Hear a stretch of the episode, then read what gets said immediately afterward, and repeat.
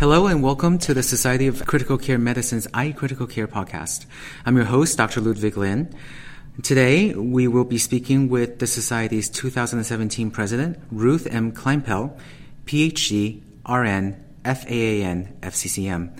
Dr. Kleinpell is Director at the Center for Clinical Research and Scholarship and Professor in the College of Nursing at Rush University in Chicago, Illinois. She is now the third nurse president of SCCM. Dr. Kleinpell, thank you, uh, first of all, for um, coming in to talk to us, and congratulations on your presidency. Thank you so much. It's quite an honor. So let's uh, get started on um, our little chat. Can you tell us a little bit about your background? What got you interested in critical care initially? Sure. Well, my background is critical care nursing. I started out uh, actually in Ohio uh, had my original nursing training at a diploma degree and worked for several years at a community hospital uh, in the step down unit first and then in the ICU. And from the beginning, just really was attracted to the intensive care unit environment, uh, the collaborative nature of the work, uh, as well as the challenging patient care. Um, at that time, I then relocated to Chicago and had the opportunity to work at University of Illinois Hospital for over 15 years in their surgical ICU and uh, had a variety of patient care experiences. Uh, at that time, we uh, did not have a specialized uh, neurosurgical ICU, so in the surgical ICU, we received a lot of different types of patients general surgery, uh, specialty surgery, as well as neurosurgical patients. So it gave me a very good broad base uh, of patient care experiences. And at the same time, the hospital environment had a wonderful uh, resource for nurses at that time that you could return to school at the university uh, with waiver of tuition. So I actually took advantage of that to obtain my bachelor's and master's and really had no intention of continuing on to a PhD. But my professor advisors at that time, you know, encouraged me, and so it was before I was married, before I had children, and it, looking back, it really worked out. So I obtained my PhD, and then uh, obtained a position at Rush University Medical Center, originally in research, and that's, I think, what interested me in critical care research as well. And then over the years, I was had the opportunity to obtain my acute care nurse practitioner education because we were actually starting a new program at Rush University. So they wanted faculty to obtain this certification to be able to teach.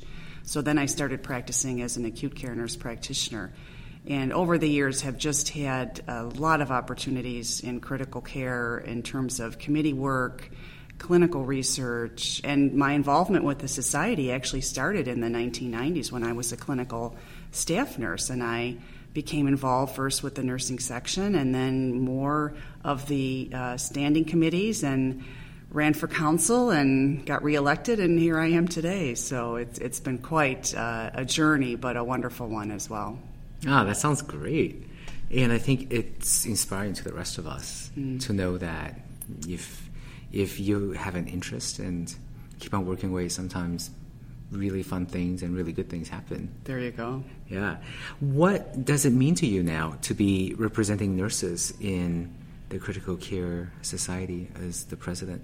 Well, again, it's uh, a fabulous opportunity. I am serving as the third nurse president of the society.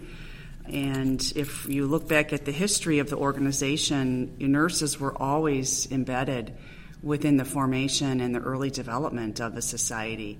Uh, in fact, Dr. Max Harry Weil and the other early leaders uh, intently identified for those that would serve in the council and leadership roles that a certain number of, of positions would be allocated to non physicians. And so I think from the beginning of the society in 1970 and onward, we've had an emphasis on the multidisciplinary team, which in reality is the way we practice in clinical care. So I think that's why the organization is just one that embraces that concept. And when people join and attend Congress and get involved in committees, I think they gravitate towards that model because that's the model that they know works. So, in terms of my presidency, while I'm a nurse, we actually on the council board represent all the disciplines in critical care from physicians and pharmacists, respiratory therapists, nutritionists. Um, and over the years, we've really tried to have a cohesive council. Uh, I'm a member of the council, and our 20 member uh, council board is very interactive in making the decisions. So it's not a top down model where the president makes decisions and such. We really have lengthy discussions. We have council calls uh, usually every two weeks. We have a president's call every week. So there's, you know, uh, definitely opportunities for continued dialogue and discussion. But certainly, being the third nurse, I, I value that opportunity as well. I was curious about what you think are some of the potential strengths as well as the weaknesses of a multidisciplinary society like the SCCM? Sure. Well, certainly the strength, as I mentioned, is this is how we practice in a multidisciplinary environment, and we take advantage of everyone's expertise, and so that's optimal for patient care in the clinical setting, and it's optimal for decision making about a critical care organization and maybe strategic initiatives they should pursue. So you get the voice of those that are actually rendering critical care at the bedside. So that is certainly a strength. I think another strength is the value of the degree of expertise that sits around the table at our council boards. It's just amazing uh, the variety of experiences the individuals have had and they can share. And they're all very hardworking. Many of them chair our committees, uh, they're co leads on our business line. So we have quite a bit of commitment, and that's another advantage as well. I wouldn't say a weakness, but I would say a challenge at times is, you know, in the role of president, you're you're asked a lot of things, and certainly I, I know a lot about medicine, but I'm not a physician, and I'm the first to say that. So, really, our decision making that's why our decision making involves our executive committee, which consists obviously of physicians as well as our executive council, because that is, again, the representative team. So, I have plenty of um, experts to help guide me in decision making as we go forward. I feel like the different interests that you have uh, in terms of um, for example, healthcare staff burnout in terms of clinical research, really uh, looking at the way the healthcare providers interact with families. Those are all things that all members of the ICU healthcare team need to deal with. So I feel like this is going to be really good. I don't don't know if uh, you you had thought about. Well, certainly, and in fact, that's how some of our major current initiatives evolved. Is that there was you know needs being expressed by clinicians for tools and resources and uh, issues that have come forward. You mentioned the burnout initiative. We're actually joined uh, in our Critical Care Societies Collaborative, which is Society of Critical Care Medicine, the American Association of Critical Care Nurses, American Thoracic Society, and CHEST. And together, the Critical Care Societies Collaborative works on different initiatives, but one of the ones we're pursuing currently is addressing burnout. We had a call to action that was published this past July to really raise awareness of burnout and the potential for burnout in ICU healthcare professionals. And we held a session at Congress actually yesterday where many, many people came up to the microphone and, interestingly enough, shared some innovative strategies based on really all the information that we have been hearing from our constituents. We had a hashtag Stop ICU Burnout that was launched when the call to action was published in July. And other uh, comments that have come forward in many different media. And so we actually just uh, identified we'll be uh, holding a national summit in December of 2017 where we will bring together 60 experts in the topic, both healthcare professionals as well as those in other disciplines, psychology, sociology, other fields, to really help guide us on how do we move forward with enacting strategies and also how do we build a research agenda to address this important topic. That sounds great. Well, that's a nice segue into the next thing that I wanted to talk to you about, which is one, one of your other new initiatives, which is, again, uh, collaborative in nature, the SCCM PCOR ICU Collaborative. Can you tell us a little bit more about the logistics of that project and uh, your goals and, uh, you know, your hopes about it? Sure. Uh, the Society had the opportunity to apply for and receive funding from the Patient Centered Outcomes Research Institute, or PCORI, for a two year project to form a learning collaborative for promoting patient and family engagement in the ICU. Um, we put a call out last year for applications uh, for ICU teams to put forth uh, their level of interest, and we had identified originally having 50 ICU teams participate. We actually had 180 teams apply to participate, and it was a very difficult decision to go through those applications and select the ICUs to participate, but we have we extended the amount we could accept, and so we have 63 ICU teams nationwide in the United States. Involves both adult and pediatric ICUs, and over a 10 month timeline, they are implementing a patient and center, patient and family centered uh, engagement initiative. We launched the kickoff uh, in September of last year. The teams collected baseline data from patients, family members, as well as from clinicians, basically f- focusing on satisfaction.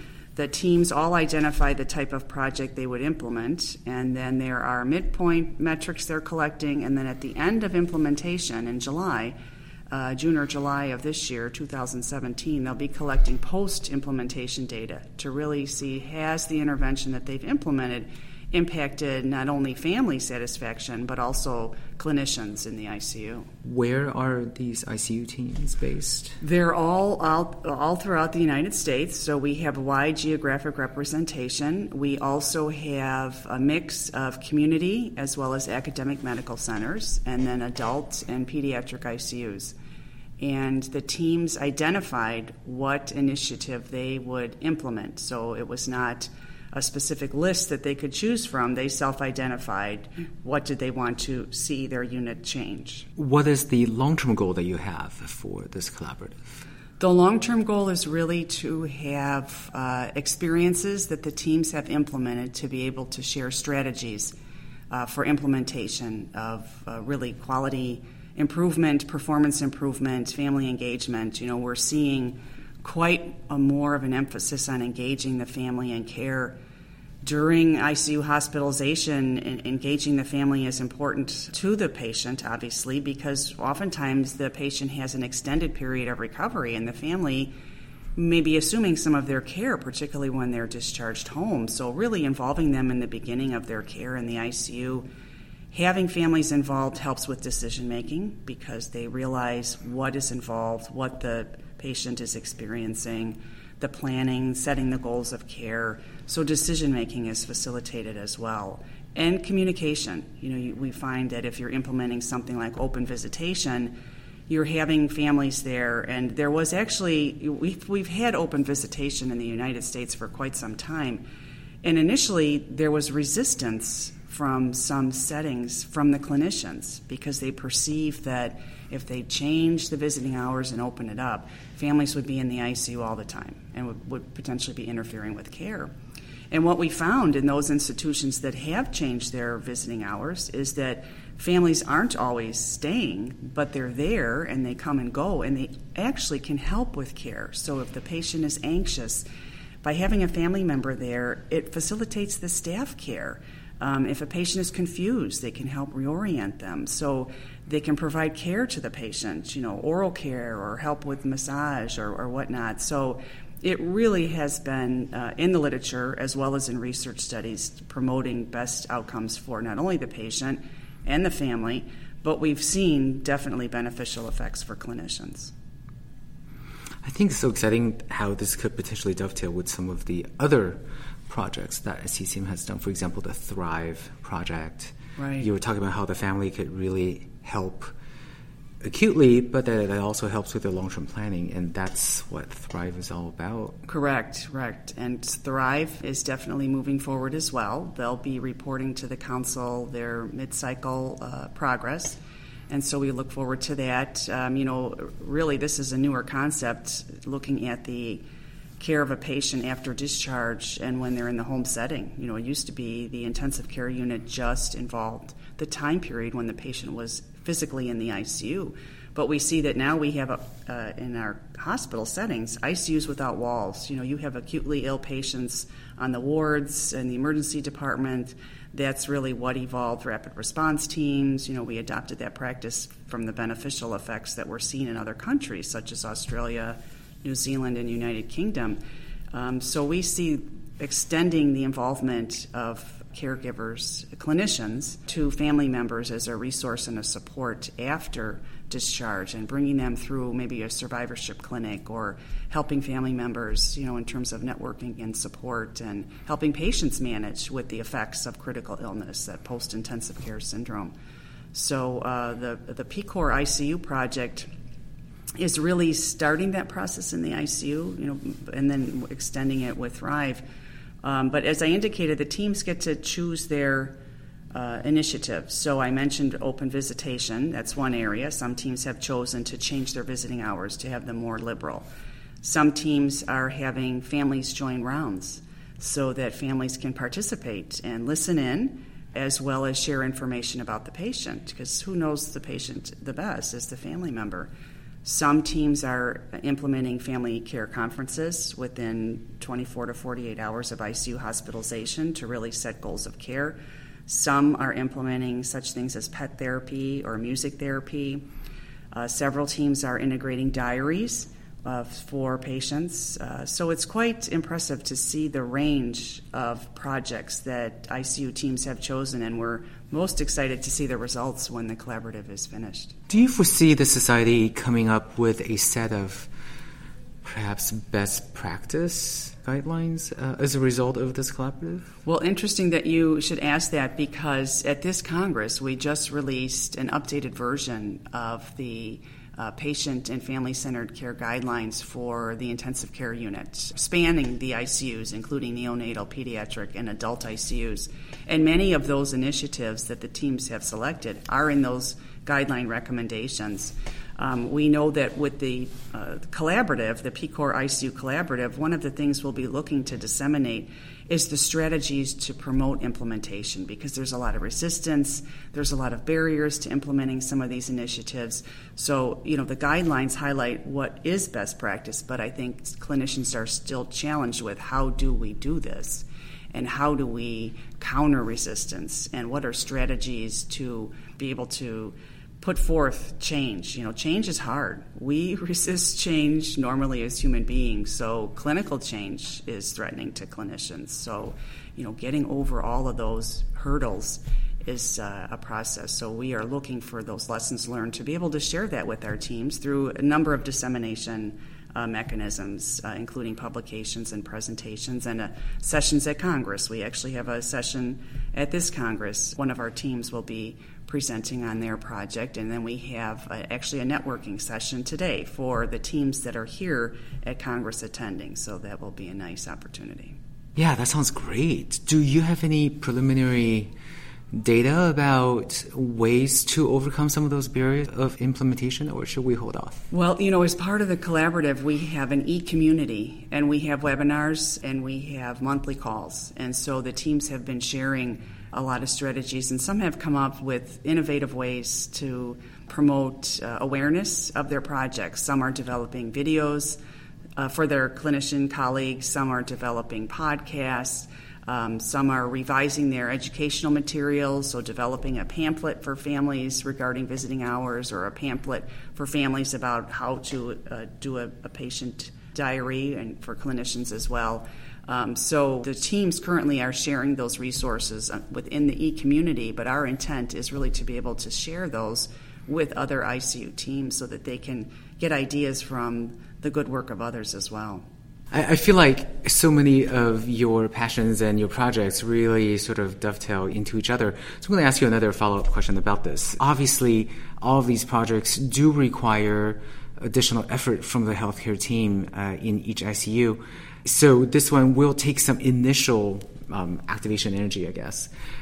Do, do, do you feel like this is going to have an impact on the way various clinicians um, have burnout or don't have burnout? Do you have any suspicions about that? Sure, yeah, it is related. Um, you know, the stress within the ICU, there's a lot of factors that impact stress. It's not just the demands of patient care, but it is interactions with family members, uh, it's interaction with other team members. So, you know, we find that these types of initiatives, by, by changing clinical practice, yes, it is hard work. It requires clinicians to take time to meet in committees and have champions to drive change.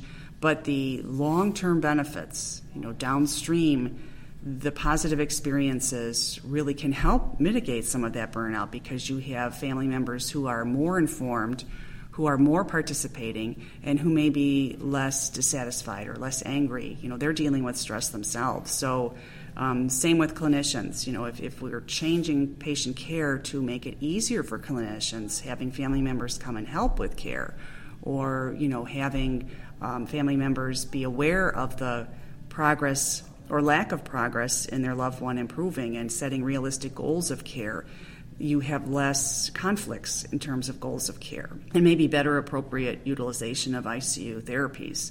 Um, so it, it, really is a beneficial situation. And one thing that we did for the collaborative is we had we required administrative support. So a letter had to be submitted with the application from the ICU medical director and nursing director, and maybe the chief medical officer or another administrator, to say that there would be support to participate and to, to support internally this project change project. So we feel, you know, administrative support is so essential. The clinicians have to be supported, have to be given the time to focus on project development and project implementation. So that's another key area.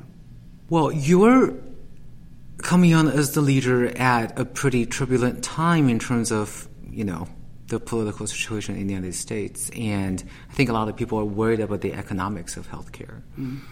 And I was curious about how you feel like this is going to impact critical care. Is the um, society going to try to advocate? Tell me more. Well, when we look at the costs of ICU care, you know, we know that that ICU care is a significant uh, cost factor. And I think if we can make improvements in ICU care, if we can decrease length of stay by having better care in the ICU, overall we can contribute to better care and health care. Um, there's a lot of uncertainty, certainly, you know, about the direction that healthcare will take. But I think if we do our best within the ICU environment to promote best practices. And, and here alone at Congress, there are so many sessions, and majority of them are being recorded so that clinicians who aren't here can get updates. You know, in terms of it's it's uncanny because we are an international organization and we have many international attendees as well, and they come from countries with different resources, different healthcare structures, but we're all targeting the same quality metrics, if you will, we want to prevent infection, we want to uh, have better care for patients uh, on ventilators. We want to decrease time on ventilation. We want to promote early mobility. We want to, you know, have uh, patients uh, be in the ICU less. Uh, we want to improve survival rates with sepsis by early de- identification. So, all of these areas of care that we focus on in critical care ultimately will improve care in the ICU and then downstream will have an impact on the cost of healthcare. So I think that's really why we focus on these areas. Have you seen your own hospital change over time in terms of? Well, interestingly enough, our hospital is participating in the collaborative. Uh, so we have both our pediatric ICU. Uh, that is implementing family care conferences, and our adult ICU is implementing families on rounds. So we have had a great uh, engagement from our clinicians in all of our ICUs. We have four adult ICUs and then the pediatric ICU participating and it has taken quite a lot of effort. Um, interestingly enough, one of our pharmacists is leading the charge of the all of the committees, and we have very good support from our administration as well as our physicians. Um, so, because of their participation, yes, I have seen changes. Um, we also had participated in the ICU Liberation Collaborative, and so we have seen a number of clinical uh, things change. Our assessments for pain, our documentation and assessments for delirium. Uh, we have implemented over the years early mobilization and have focused that. We have walkers at every patient's uh, bed and uh, gait belt training for all of our clinicians and engagement of physical and occupational and respiratory therapy. They come to our team meetings. We actually meet monthly Um, we have an adult, and then we have a uh, every uh, third month we join with the pediatric and neonatal ICUs where we meet and look at quality within the ICU. So we have a, a, a, quality improvement committee, and that really brings together all members of the team. So yes, I have been at my, my setting now um, for several years, you know, over 15, and I have seen great changes over the years. You know, Rush has always been dedicated to critical care best practices, and, and we continue to see change, and that's how it should be. That's really inspiring. I, I, think these are all such exciting projects, and I, I, think I'm probably speaking for a lot of our listeners when I ask you how can um, other groups get involved. Mm, yeah, well, certainly we are planning dissemination in several different phases uh, from the PCORI project, but also the SCCM website as well as resources within the society um, that are open access on the website in terms of resource materials for implementing initiatives, whether it's ICU liberation or the Surviving Sepsis campaign. The Surviving Sepsis campaign website is another wonderful resource as well. Um, we are hosting a number of webinars and podcasts that are open to members and non members. So, you know, I would urge teams that haven't visited the Society's uh, website, which is easy to remember. It's www.sccm.org